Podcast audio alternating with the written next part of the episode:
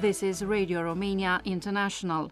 You are listening to our one hour broadcast in English for listeners in Western Europe and Africa. We can also be heard on the internet at www.rri.ro channel 1. You can find us on Facebook, Twitter, Instagram, and other social media platforms. Our programs are also available on TuneIn and via satellite Eutelsat 16A on 11512 MHz vertical polarization, azimuth 16 degrees east. Symbol rate 29950 megasymbols per second. Standard DVB AS2. Modulation 8 PSK. Audio PID 510. We wish you good reception conditions. Hello, I'm your host Elena Yanake, bringing you the news. But first, let's take a quick look at the weather picture. It continues to be warm and nice across the country, with maximum temperatures ranging from 14 to 24 degrees Celsius. The noon reading in Bucharest was 23 degrees. And now the news, the headlines. Three NGOs are today staging a march in Bucharest seven years after the deadly fire in the Colectiv nightclub. Prime Minister Nicolae Ciucă has conveyed today a message of solidarity with South Korea after the deadly stampede in the capital Seoul. The chief of the Romanian Army General Staff Daniel Petrescu will pay a visit to the United States, and Romania has switched to winter time.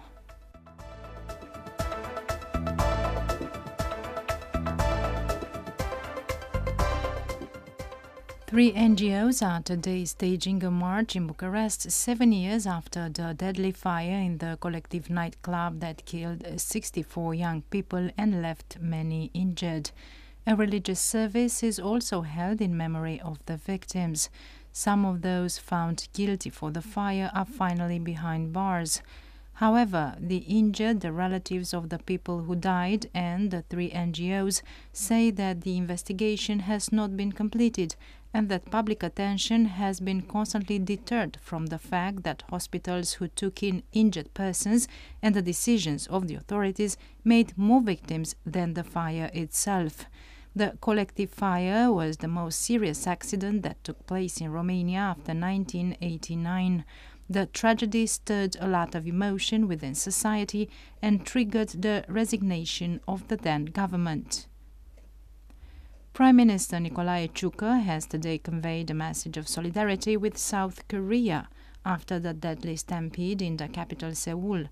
He sent his condolences to the mourning families and wished the injured good health and strength. It is a national day of mourning in South Korea today after more than 150 people, mostly teenagers and young adults, were killed in a crash when more than 100,000 people celebrating Halloween surged into an alley in a nightlife area of Seoul on Saturday. Citizens from Iran, Uzbekistan, China, and Norway are among the victims, France Presse reports. Romania has switched to winter time, so today is the longest day of the year, having 24 hours instead of 24. Switching to winter and summertime has stirred heated debates in the last few years due to the physical and mental discomfort felt by the people. The EU has asked member states to decide to which time they want to stick to, but neither Romania nor other countries have taken any decision in this respect yet. The European Union calls on Russia to revert its decision to suspend its participation in the Ukrainian grain export deal, EU diplomacy chief Joseph Borrell said today on Twitter. According to the European official, Russia's decision puts at risk the main export route of much needed grain and fertilizers to address the global food crisis caused by its war against Ukraine. On his part, the United States President Joe Biden said that Russia's decision to withdraw from an accord that allows grain exports from Ukraine is purely outrageous.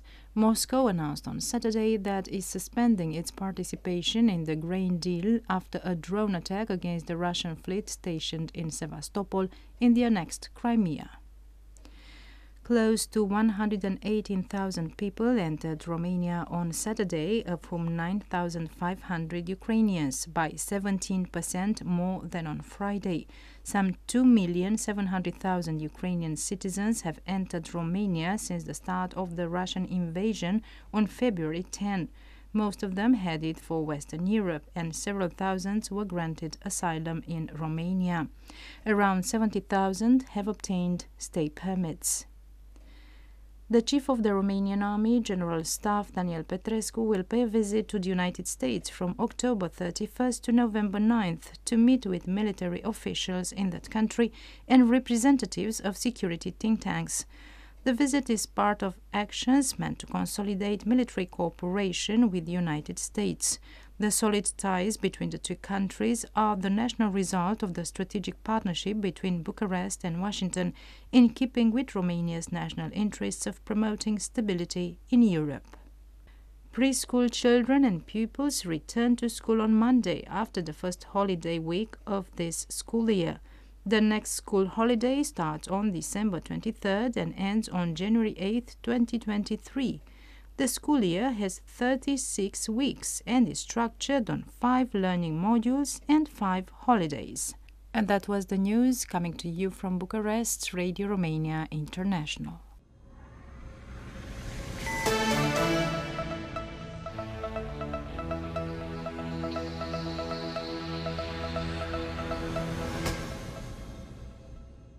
This is Radio Romania International broadcasting from Bucharest. Sunday Show.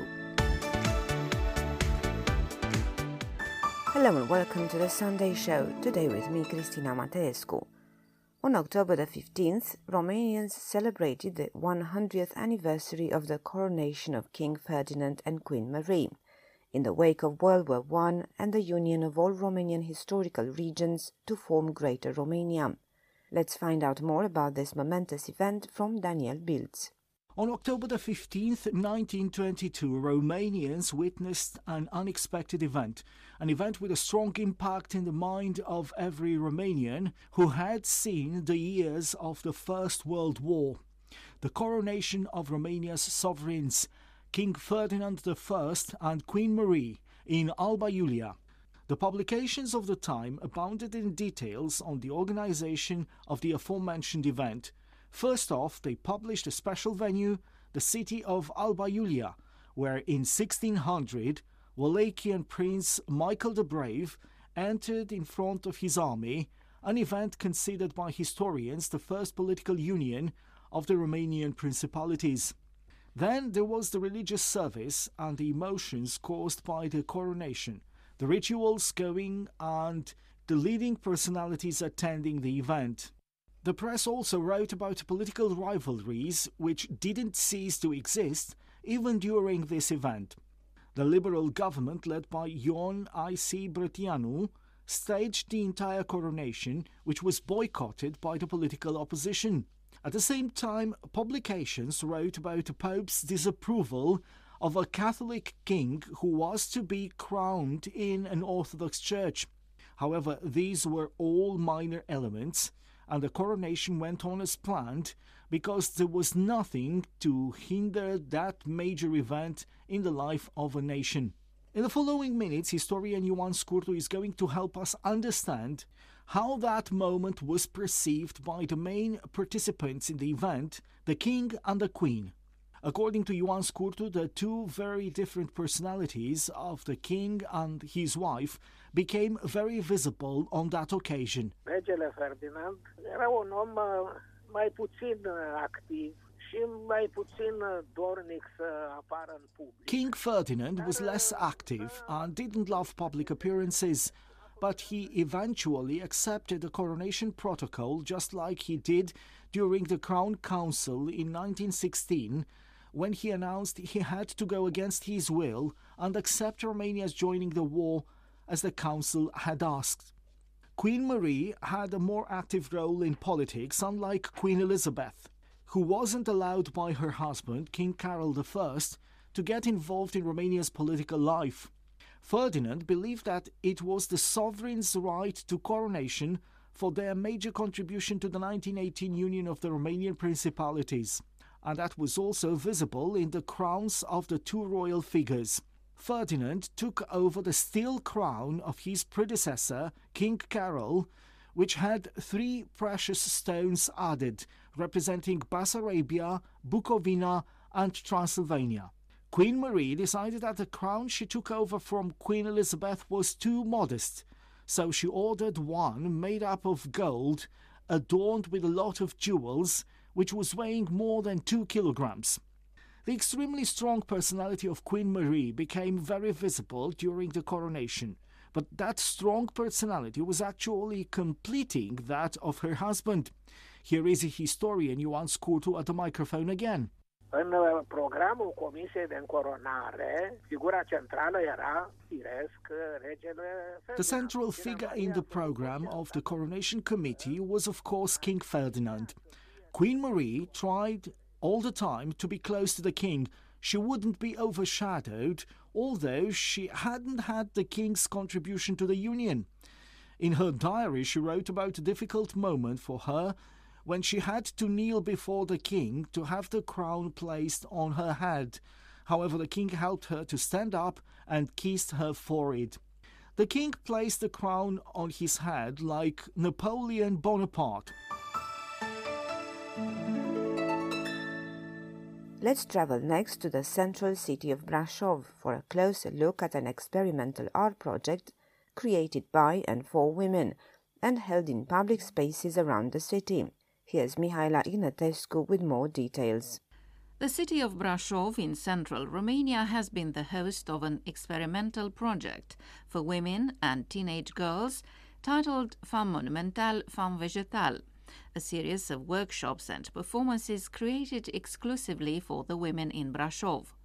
Dance, poetry, music, and somatic therapy offered free of charge in five workshops, with a view to encouraging self knowledge and personal development, understanding the changes that occur in a woman's life in the current cultural, social, and professional context.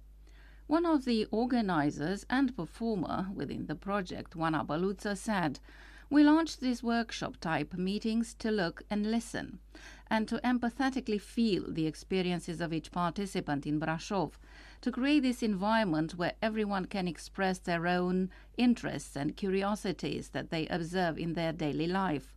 And it's a space where we can create something meaningful from a banal thing, but less through words, maybe more through movement, through sound, and through a living poem. The five workshops are a proposal to the participants in Brasov to give themselves space and allow themselves to just be as they are now at the moment they come to the workshop. And what we take from these workshops, we can further use in performances and reinterpret through an empathic lens what we saw and felt coming from them without judging and simply enjoying diversity. End of quote.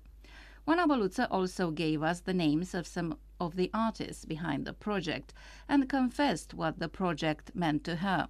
Quote, Femme Monumentale, Femme Vegetale is an initiative to bring together women who inspire me, like Virginia Negru, who is a performer and is my contact improvisation mentor. Then Ana Maria Guguian, a somatic therapist who holds intuitive dance workshops in Brasov.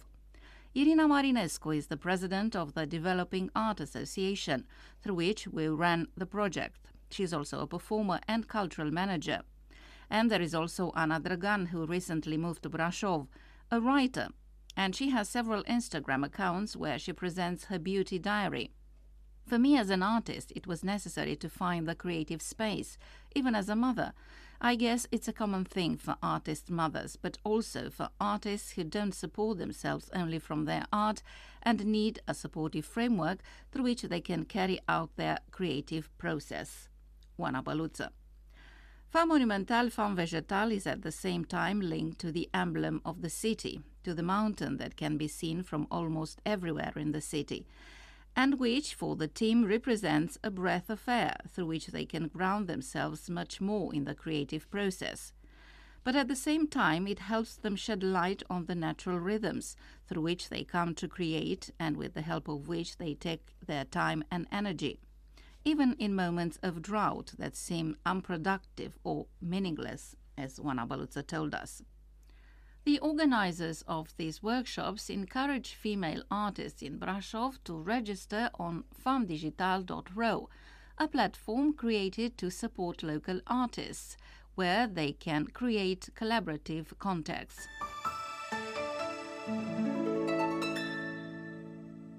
Eugen Nasta will next take you to Timișoara in western Romania, next year's European Capital of Culture, for a look at some of the city's main tourist attractions. We're heading today towards one of western Romania's largest cities, Timișoara. It was here that in 1771 the Central and Southeastern Europe's first German language newspaper was printed. It was also in Timișoara that the Habsburg Empire's first public library with a reading room was established. The town has three state theatres offering stage performances in three different languages. Between 1808 and 1914, Timișoara was the region's leading industrial, commercial, financial, and cultural town. To this day, Timișoara has remained a complex destination. With details on that, here is Timișoara Promotion Association's Executive Director, Simion Jurca.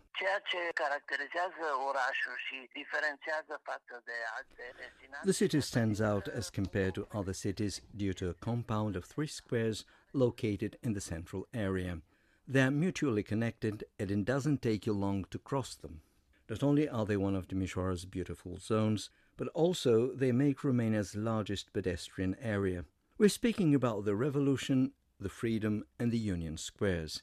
If you take that route, you can also have the chance to see Timișoara's old palaces, of which some have been refurbished and look really nice.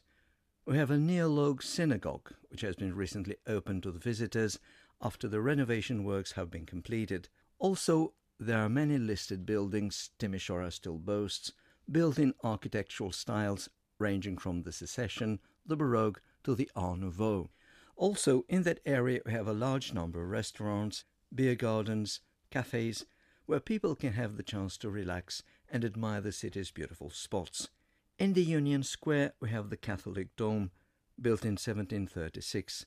We have the Serbian Cathedral, which was built in 1750.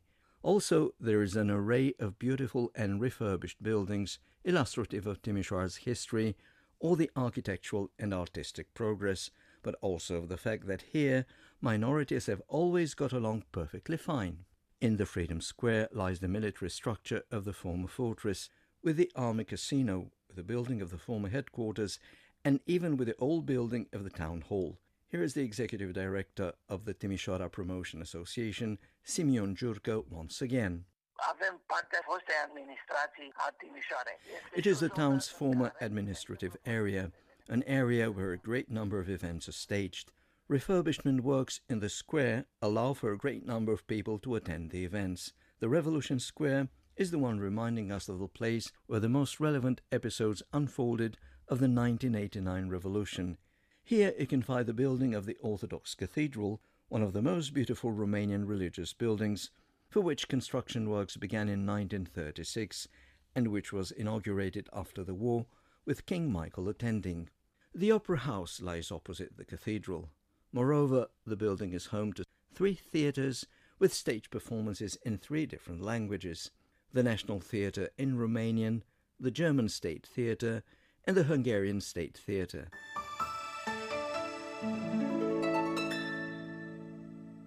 Mihaela Ignatescu will next bring you an interview with Peter Stone, the president of Blue Shield International, who visited Romania in September to discuss the protection and safeguarding of cultural heritage. Peter G. Stone is the current United Nations Educational, Scientific and Cultural Organization Chair in Cultural Property and Peace at Newcastle University.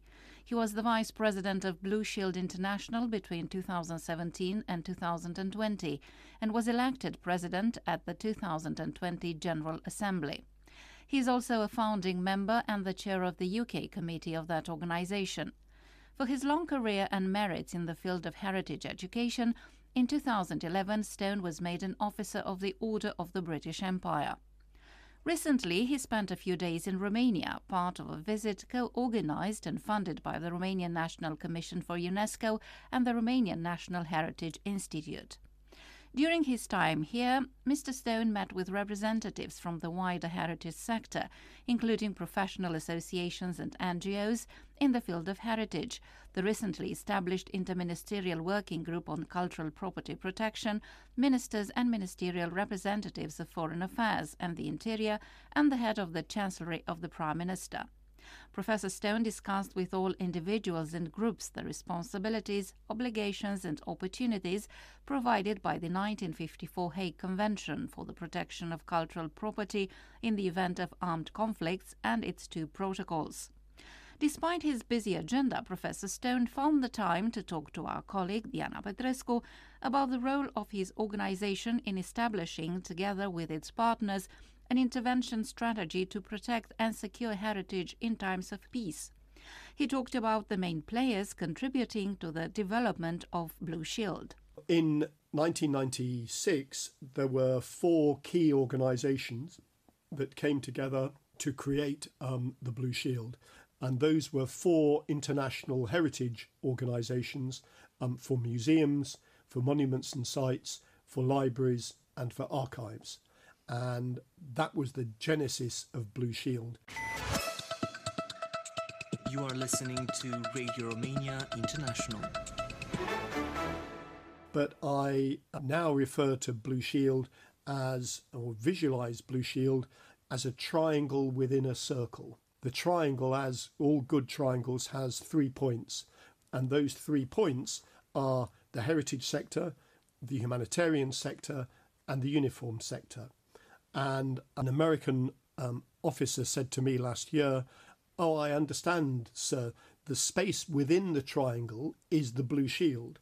And that's where those three sectors at the points of the triangle all have completely different starting points, but in Blue Shield language are trying to achieve those healthy, peaceful, stable, sustainable communities. And the discussion within the circle is where there are no stupid questions, but that all three of those sectors can work to a mutually agreed end result, those communities. So that's the work that goes on in the triangle, but the things in the wider circle that influence that work in the triangle is the political context, and in some in some um, instances that political context may not be a benign one. It may be a political context where um, one or more sides to a conflict want to destroy another side's cultural property. There is the legal context, and even if a country um, hasn't ratified the Hague Convention, that Hague Convention, because it's now ratified by 133 countries around the world, has moved into um, what the international lawyers call international customary law. So even though a country hasn't officially ratified something, they are expected to obey the generalities of, of that um, uh, intervention. and um, so that's the legal context. And increasingly important is the media context. And um, if you lose the media war, um, you lose the ability to protect cultural property and um, and that becomes increasingly important. And the last bit within the circle is obviously the communities for which we try and do all of this in the first place.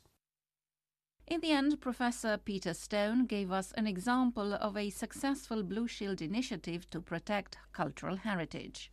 Probably go back um, to 2011 um, and the NATO led air conflict in Libya.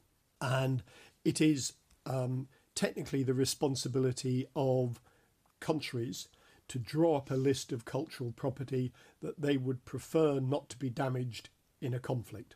Libya wasn't able to do that, and so, led by the US National Committee of the Blue Shield, supported by the UK National Committee, the Blue Shield created a list of cultural property that we would prefer not to be destroyed if at all possible. And that was given to NATO through an, a number of different routes.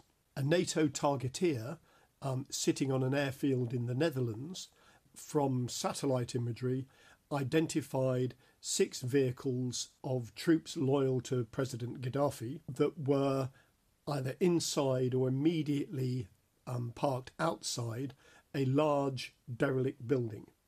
And so he or she identified that as a legitimate target, identified a weapon to destroy those six vehicles, which was one large bomb. And that would also have the implication of destroying the derelict building. I don't know actually how the next bit um, worked, but if we imagine um, the equivalent of a red light, it may have been a red light flashing on his or her computer, because the coordinates for the derelict building were the same coordinates for one of the cultural buildings that we'd asked to be protected if at all possible.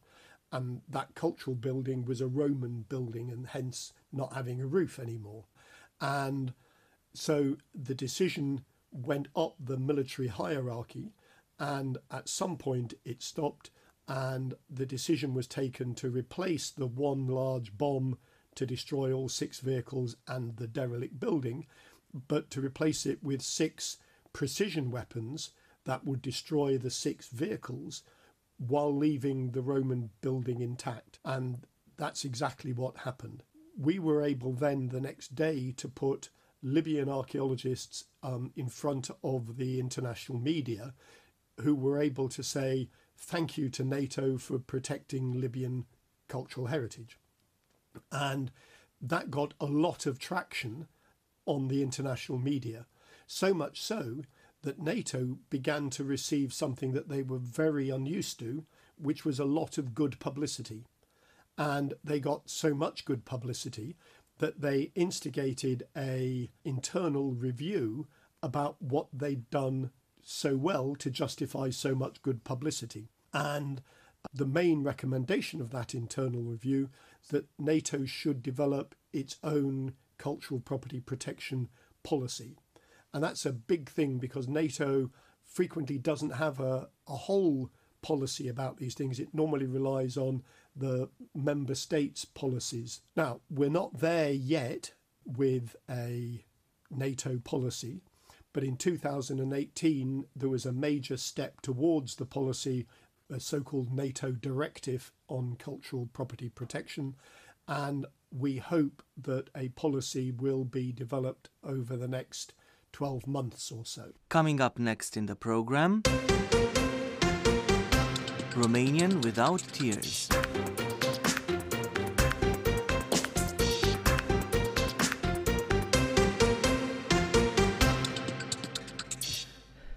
Welcome to a fresh edition in our Romanian Without Tears series. Your host this week is Eugen Nasta. Eliciting a response to open ended complex questions is an efficient means to make friends. So, in this lesson, you are going to learn how to ask such questions in Romanian. As usual, here's a bunch of essential words and phrases. A cumpăra, buy. Eșarfă de mătase, silk scarf. Cadou, present. Zi de naștere, birthday. Vișine proaspete, fresh cherries. Livadă, orchard. Țară, countryside. Now let us use some of the words and phrases above in meaningful communicative patterns. Mă gândesc să-i cumpăr mamei mele o eșarfă de mătase drept cadou pentru ziua ei. I'm thinking of buying my mother a silk scarf as a present for her birthday. Ce-ai spune dacă ți-aș aduce vișine proaspete din livada mătușii mele care locuiește la țară? What would you say if I brought you fresh cherries from my aunt's orchard, who lives in the countryside? Ai vrea să mergem în delta la sfârșit de august? Would you like us to go to the Danube Delta in late August? That's all we had time for in this week's Romanian Without Tears. Thank you all for the interest you take in Romanian culture and for being so keen on learning Romanian with us. Goodbye. La revedere.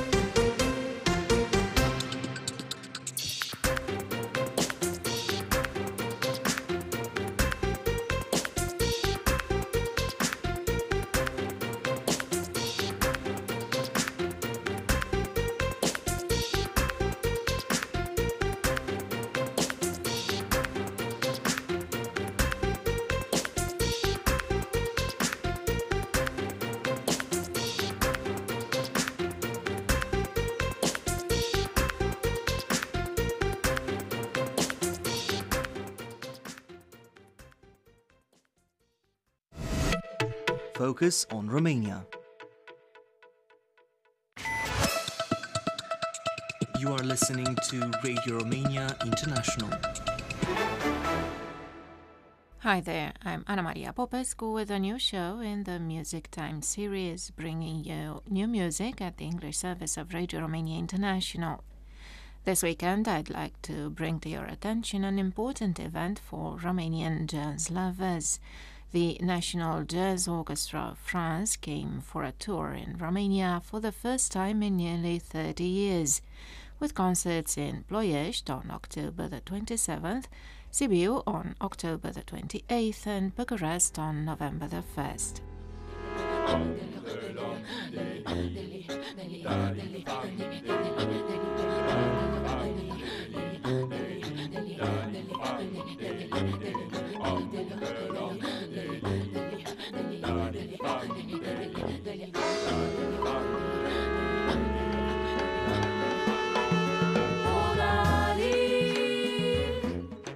With the guitarist and composer Frédéric Maurin as its leader since January 2019, the ONJ has embarked on an extensive project to commission works and to collaborate with composers of unique styles, which makes this tour particularly suitable to our show, given, as you know, that it focuses on new emerging musicians and works in all music genres.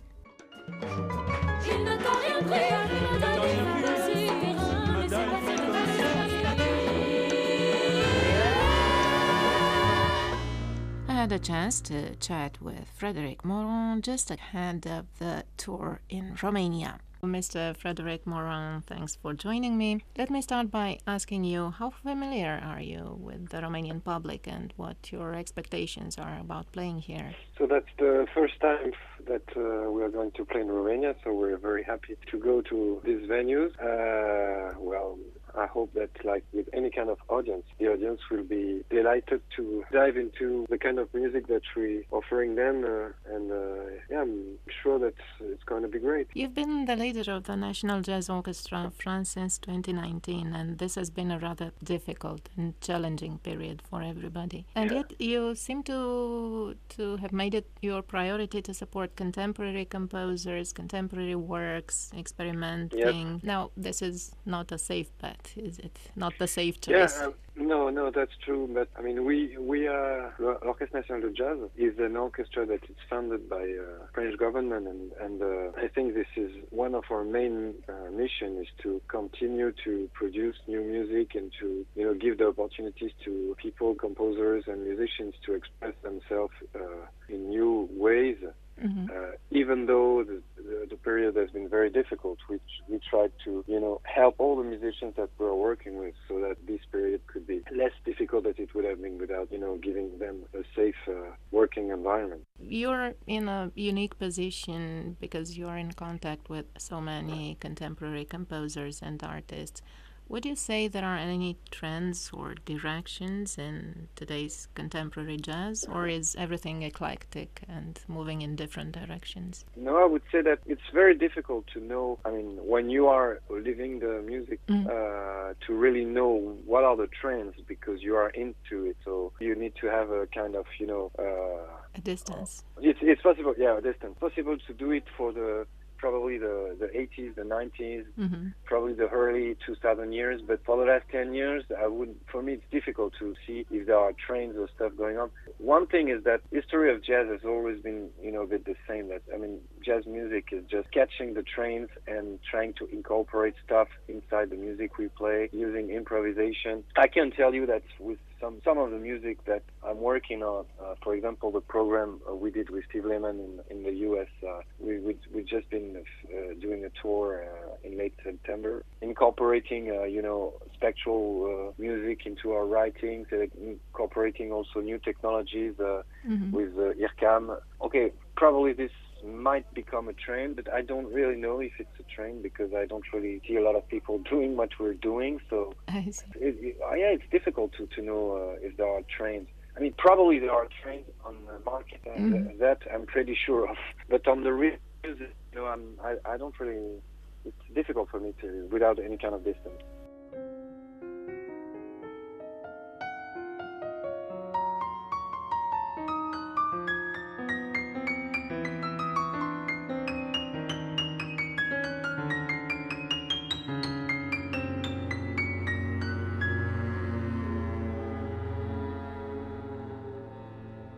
You will have three concerts in Romania promoting the orchestra's yeah, yeah, latest yeah. album, Rituals.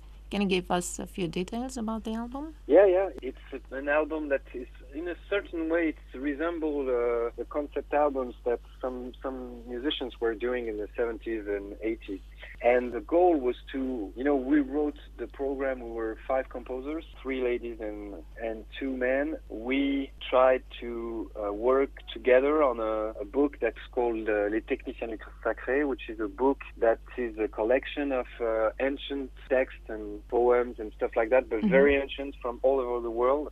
Some of them are like uh, two or three or four, seven years old. And uh, we tried to find together some thematics that were uh, like uh, present in any kind of on any kind of text mm-hmm. and stuff that are, you know, the basis of human uh, behavior. I mean, uh, mm-hmm. and human uh, questions. So uh, about death, about uh, you know uh, life, about birth, about food, about sex, about all the, those those ideas that are all around the world in any kind of text if you look at old stuff and it's all about this kind of, of thematics and so we work together on that and we use some of this text to give a kind of coherence to the work and for us at the end the piece was more like you know a succession of uh, musical rituals mm. that you could interpret either like you know rituals for a, a day or rituals for seasons or rituals for life. Mm-hmm. and uh, so we really want to, to have you know this kind of journey for the public uh, through uh, all that music. If you don't mind i'd like to get a little personal and ask you what did you learn from working with ONJ after your previous experience with the ping machine? Wow that's a very good question and that's not something I get asked often. Uh, probably, I would say that the biggest challenge for a musician when you're going into uh, artistic direction and you know running a, an orchestra with like Orchestre National Jazz, like an institution, is mm-hmm. to that you have to be aware that probably half of your working time will be devoted to something else than doing music. and uh, that's very important because otherwise it doesn't work. You cannot mm. just say, "Okay, I'll, I'll, do some music." Maybe it, it did work like 40 years ago, but now you cannot say, "Okay, I'm going to play the music and conduct the orchestra and write the music and stuff," and and everything will be okay. And I just, you know, wait for stuff to happen. These days, uh, in the work that you do as an artistic director of, of an institution, is that you also deal with all all the kind of, you know, you have to to be into management and you know you have uh, you have a team that you have to work with and and you have to organize stuff and you also have to think about you know uh, what you want the structure to be in several years mm-hmm. even after you're gone after you know you change uh, work probably uh, you have to think about you know the future of the structure so and also some stuff i learned or maybe that some stuff I couldn't do with my ex ensemble with mm-hmm. Ping Machine was that Ping Machine was really about the music I was writing. And now with Orchestre National de Jazz, I try, I really try to ask myself every time we do something, well, as a national orchestra, should we do that? Is, mm-hmm. is this really a mission that we should fulfill? Because for me, trying to use the public fundings. I mean, we we depend on, on the money from the state, and uh, this is money for you know everybody pays for Yeah. that money. That's Yeah. coming, money coming from the taxes. So we really have to you know have a fair use of the money. So Mm. that's why we built a youth orchestra. That's why we're doing uh, youth shows. I mean, the shows for for young kids Mhm. and stuff like that. Because for me, it's, it's also a way of you know a fair use for me of, of the of the public money which was and and when I was working with my own ensemble, I mean I could concentrate only on you know doing the music I was writing. But with the orchestra, I really have to try to find a balance between stuff that are really serving a kind of community and also still maintaining the spirit you were speaking about about you know doing new music and stuff like that. Mm-hmm. We are, you have to find a balance. That was guitarist and composer Frédéric Maurin, artistic director of the National Jazz Orchestra of France.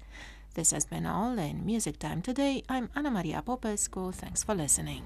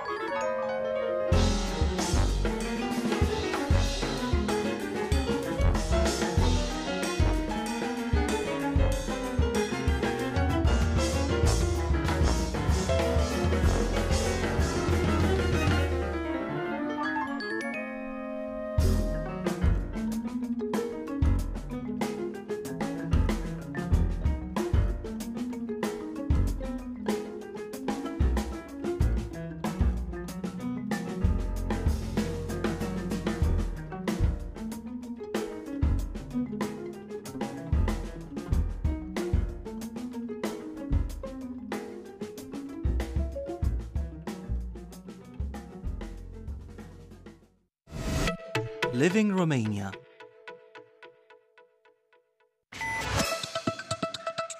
You are listening to Radio Romania International. Coming up next on Radio Romania International. In the Spotlight.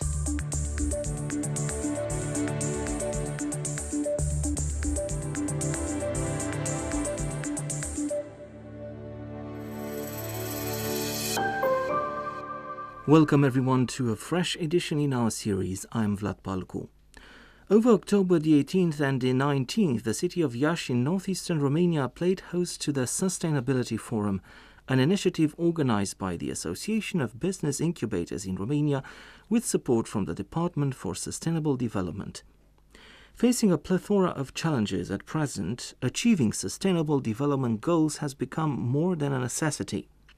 After two years marked by the COVID pandemic, energy concerns, mobility challenges, and now pan-sectorial insecurity generated by the war in Ukraine, European economies have reasserted their interest in focusing more on sustainable development as one of the key answers to the many challenges and crises that lie ahead. In this respect, the conference in Iași brought together stakeholders from southeastern Europe as part of an initiative designed to pool efforts and knowledge with a view to enhancing sectorial practices and cooperation at regional level and to strengthen the ecosystem of national and regional actors. The forum is meant as a knowledge hub meant to overcome specific challenges faced by specific countries and exchange best practices in the field. Enjoying the support of local and national authorities from Romania and beyond, the event brought together policymakers, academia, businesses, and NGOs involved in sustainable development with a view to generating an impact on the growth of regions in a sustainable manner. While the topic of sustainable development is vast and covers an array of issues, the forum seeks only to address particular concerns related to bioeconomy, circular economy, green energy, sustainable tourism and health, or sustainable business models. You are listening to Radio Romania International. In a contribution presented in video conference format, Ulla Engelmann, head of unit at the Department for Clusters, Social Economy and Entrepreneurship, within the European Commission Directorate for Internal Market Industry, Entrepreneurship and SMEs, argued that the European Commission's Sustainable Development Goals should remain a compass for sustainable growth in times of crisis. Creating a sustainable, circular, and climate neutral economy is a key priority for the European Union and its member states. These objectives are crucial for the environment and the survival of our planet, but they are also key for the prosperity of our people, our economies, and our businesses. Since their adoption in 2015, the EU has been using the United Nations Sustainable Development Goals, the SDGs, as a compass for action both in Europe and internationally. In our current times, sustainable development remains as relevant as ever. The pandemic, the unjustified uh, aggression of Russia in Ukraine, the climate crisis, energy and commodity dependencies, disruption in global supply chains, and the record inflation leading to increased poverty all points towards the need for a more sustainable economic model. The EU industrial strategy clearly seeks the implementation of many of the concrete sustainable development goals. It contains measures to speed up the green transition of industry, facilitate innovation, reduce energy and resource use, increase strategic independence regarding technologies and raw materials use. Since the start of the war in Ukraine, energy security are the most pressing issues for the European economy and industry. The supply disruption and the price increases of energy and raw material clearly suggest that we need to mitigate our dependencies urgently.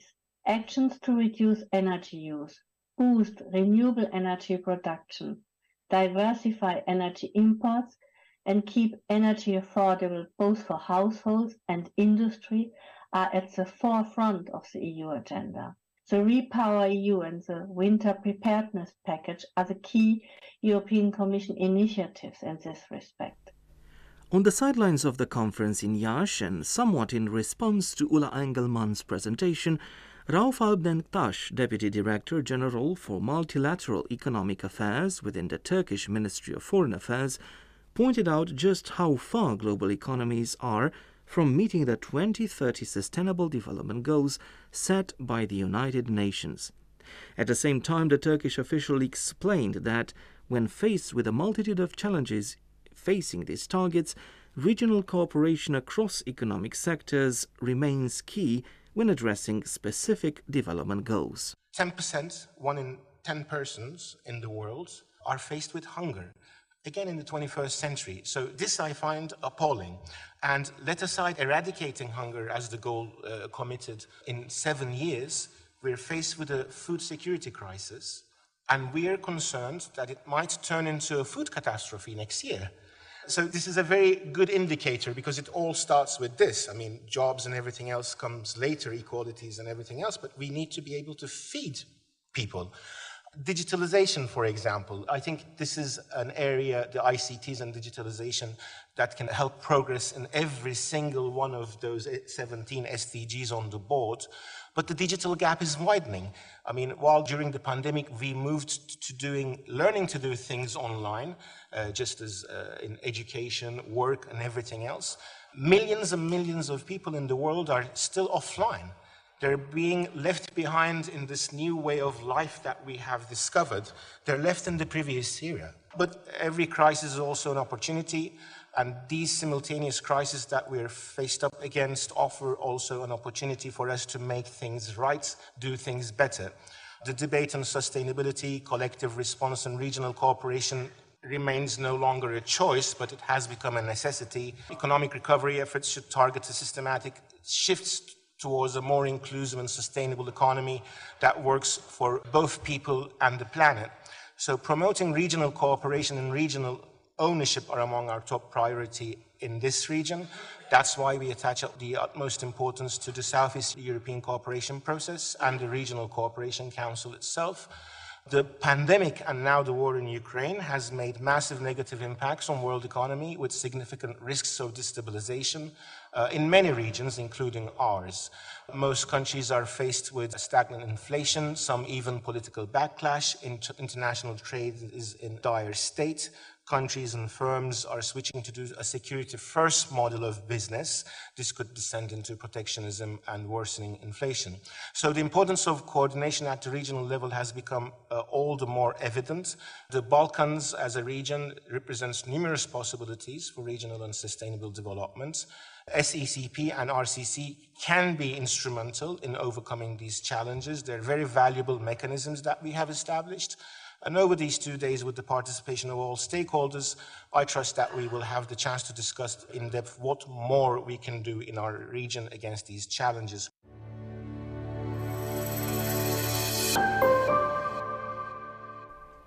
You are back with us. In the spotlight continues on Radio Romania International. In the case of business clusters, cooperation seems to be key to sustainable growth. Gisela Kemmer, who represents the Baden-Württemberg Regional Agency Cluster, argued on the sidelines of the conference in Iași. Clusters can support innovations because of common interests, because of personal relationships in connection with informal exchanges. And the greater the trust, the bigger is the potential for a common innovation projects. So, in our case, the transition to a sustainable economy. But maybe we can ask how we can work better, what could we improve? So maybe to bring more different actors from different disciplines together, so not only companies, also research institutes and also public facilities. And clusters should maybe be more open-minded regarding new technologies, so they must think um, outside the box. And also the um, cooperations between different clusters could be a um, future goal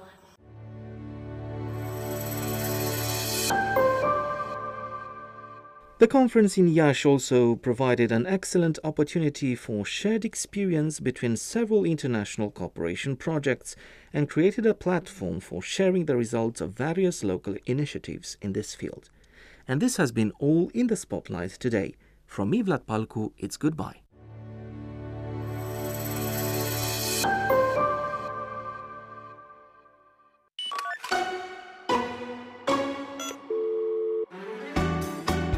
Listeners' Day on Radio Romania International.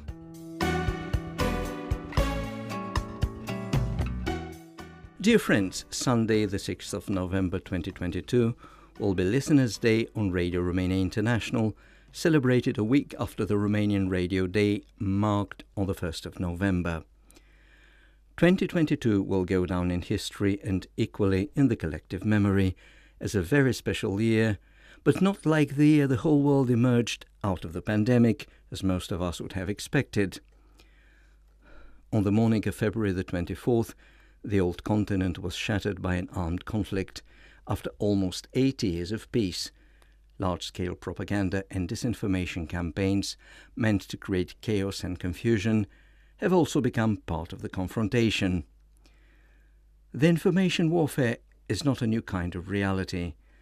However, its effects have become more visible than ever against the backdrop of the war in Ukraine, because the war has brought a real explosion of fake news and disinformation with it.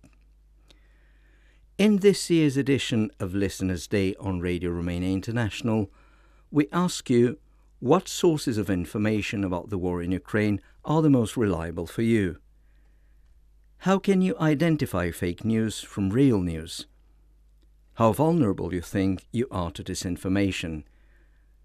Have you removed from your list the sources of information proven to be spreading fake news and disinform the public? Which is the role that public radio, and an international radio station in particular, plays in your life during this period of time? We are looking forward to receiving your answers, which will be included in our show on the 6th of November. You can email them to us at engl at rri.ro, post them on Facebook, or send them as a comment to this article on Radio Romania International's website at www.rri.ro. If you like, you can also send us pre-recorded answers via WhatsApp at plus four oh seven double four three one two six five oh or you can send us your telephone number so we can call you from the studio and record your opinions. Thank you.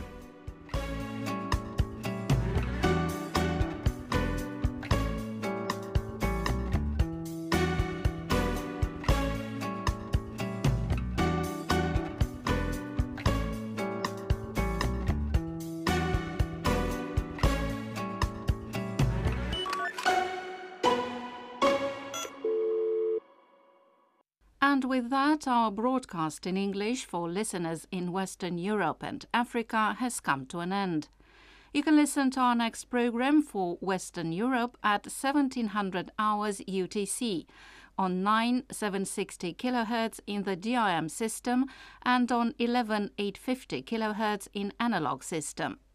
Listeners in Africa can receive our programs tomorrow at 1100 hours UTC on 15320 and 17670 kHz. We can also be heard on the internet at www.rri.ro. If you have any comments or suggestions, please write an email at engl at rri.ro. Goodbye.